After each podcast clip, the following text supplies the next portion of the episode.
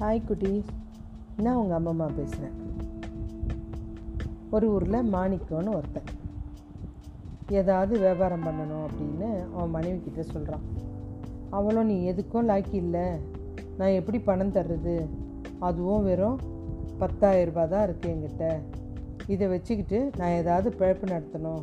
அதை உங்ககிட்ட கொடுத்துட்டா நம்ம குழந்தைங்க எதிர்காலம் என்ன வருது அப்படின்னு சொல்லி கேட்குறான் அவனும் சொல்கிறான் இல்லை இந்த ஒரு வாட்டி பாரு. ஏன்னா அவன் எந்த வேலை பண்ணாலும் சரியில்லை. இந்த ஒரு வாட்டி பாரு அப்படின்றான். நீங்கள் என்ன பண்ண போகிறீங்க இதோ எதிர் வீட்டுக்காரன் முட்டை வியாபாரம் பண்ணுறான் இப்போ பாரு அவன் ஸ்கூட்டரில் போகிறான் இந்த மாதிரி நான் வந்து வியாபாரம் பண்ணேன்னா கார் கூட வாங்கிடலாம் தெரியுமா? அவளுக்கு அப்படியே ஆசையாகிடுது நல்ல விஷயந்தான் அப்படின்னு சொல்லிட்டு நம்மளும் அதே மாதிரி ஆகலாம் அப்படின்றான். அவளுக்கும் இவன் சொல்கிறது ஒன்றும் வருத்தமாக இல்லை. பெரிய சந்தோஷமாகவே இருக்குது. உடனே அவளும் அந்த பத்தாயிரரூபா காசை அவங்ககிட்ட கொடுக்குறா. ஜாக்கிரதைங்க பார்த்து பண்ணுங்க அப்படின்றா. அவனும் அதை வாங்கிட்டு நேராக முட்டை மொத்தமாக வியாபாரம் பண்ணுறாங்கல்ல அங்கே போய் கொடுக்குறான் ஐயா இந்த மாதிரி முட்டை வியாபாரம் பண்ணலான் இருக்கேன் அப்படின்னு. அவன் சொல்கிறான் சைக்கிள்லாம் வச்சுருக்கியா? இல்லை. சரி சைக்கிள் தரேன். அப்படியே முட்டை வியாபாரம் பண்ண தொடங்கிடு கேரியரில் பின்னாடி வரிசையாக ஒரு பத்து முட்டை அடிக்கிறேன். எல்லாம் சேர்த்து ஒரு பத்தாயிரரூபா அட்வான்ஸ் கொடு. எங்கிட்ட அவ்வளோதாங்க இருக்குது சரி கொடு. போ நீ வியாபாரத்தை பாரு. அப்படின்னு சொல்லிட்டு ஒரு பத்து பதினஞ்சு ரேக்கு முட்டையை அடிக்கிட்டு நீ போயிட்டு நல்லபடி விற்றுட்டு வாப்பான்னு வண்டி ஓட்டிகிட்டு போகிறான் ஊருக்குள்ளே. போனவன் ஒரு ட்ரே ஃபுல்லாக விற்றுறான் ரொம்ப டயர்டாகிடுது எங்கேயாவது படுக்கலாமேன்னு ஒரு மரத்துக்கிட்ட வந்து படுக்கிறான். நல்ல தூக்கம்.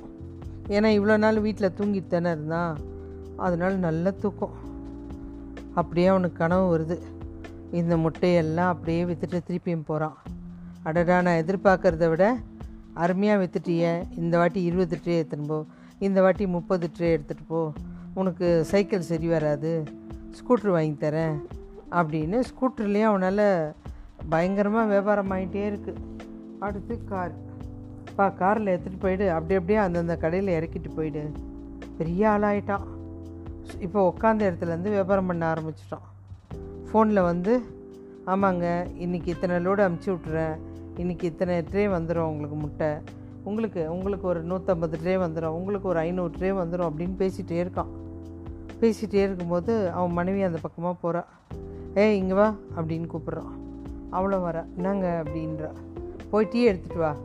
பார்த்து பார்க்காத மாதிரி போகிறேன் அப்படின்னு கேட்குறான் என்ன திமிரு உனக்கு? அப்படின்றான். உடனே அவள் போயிட்டு டீ எடுத்துகிட்டு வரா. எடுத்துகிட்டு வந்து டொப்புன்னு வச்சுட்டா தெரியாமல் செம்ம கோவம் இவனுக்கு. என்ன திமிருடி உனக்கு?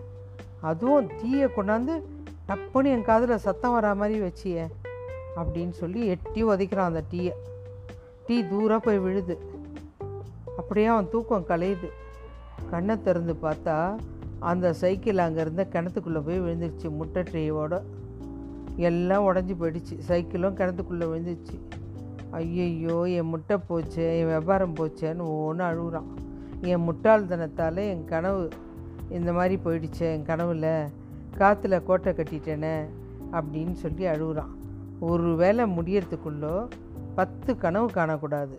அந்த வேலையில் முழு கவனம் செலுத்துங்க. உங்களுடைய கனவெல்லாம் நினைவாகும். நீங்கள் சொல்லலாம். அப்துல் கலாம் சொன்னார் கனவு காணுங்கள் எண்ணம் நிறைவேறும்னு. அந்த மாதிரி கிடையாது. முட்டாள்தனமான காண்ற கனவு கிடையாது அது. நீங்கள் வந்து முழிச்சிட்டு இருக்கும்போது காண்ற கனவு. நம்ம இப்படி தான் பண்ணணும் இதுதான் செய்யணும் அப்படின்னு நினைக்கிற கனவு சிறப்பாக இருக்கும். ஓகே குட்டீஸ்.